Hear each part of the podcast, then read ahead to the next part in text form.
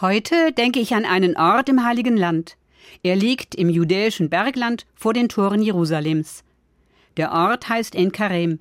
Dort wird an die Begegnung von Maria und ihrer Verwandten Elisabeth erinnert, von der die Bibel erzählt. Maria, ein junges Mädchen, Elisabeth im hohen Alter, auch ein wenig vom Leben enttäuscht und dann doch voller Hoffnung, noch betagt wird sie Mutter. Ihr Sohn wird Johannes heißen und am Jordan später taufen, zur Umkehr aufrufen. Und Maria ist schwanger mit Jesus. Ihre Begegnung wird zum Gotteslob.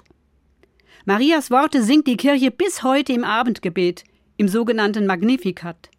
Dort heißt es: Meine Seele preist die Größe des Herrn. Gott hat an mir Großes getan, sein Name ist heilig.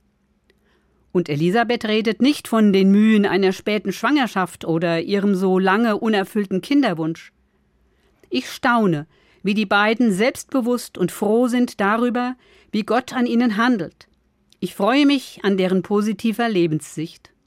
Heute, am 2. Juli, feiert die Kirche diese Begebenheit. Im Kalender heißt das Fest Maria Heimsuchung. Vielleicht ein ungewohnter Name für unsere Ohren. Aber ich schaue tiefer, höre genau hin. Da singen zwei Frauen Gotteslob.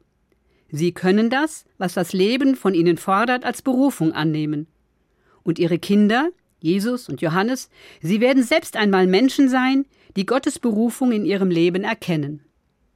Ich jedenfalls kann von ganzem Herzen die Worte Marias nachbeten. Der Mächtige hat Großes an mir getan. Es ist eine wunderbare Zusammenfassung dessen, was ich über mein Leben denke.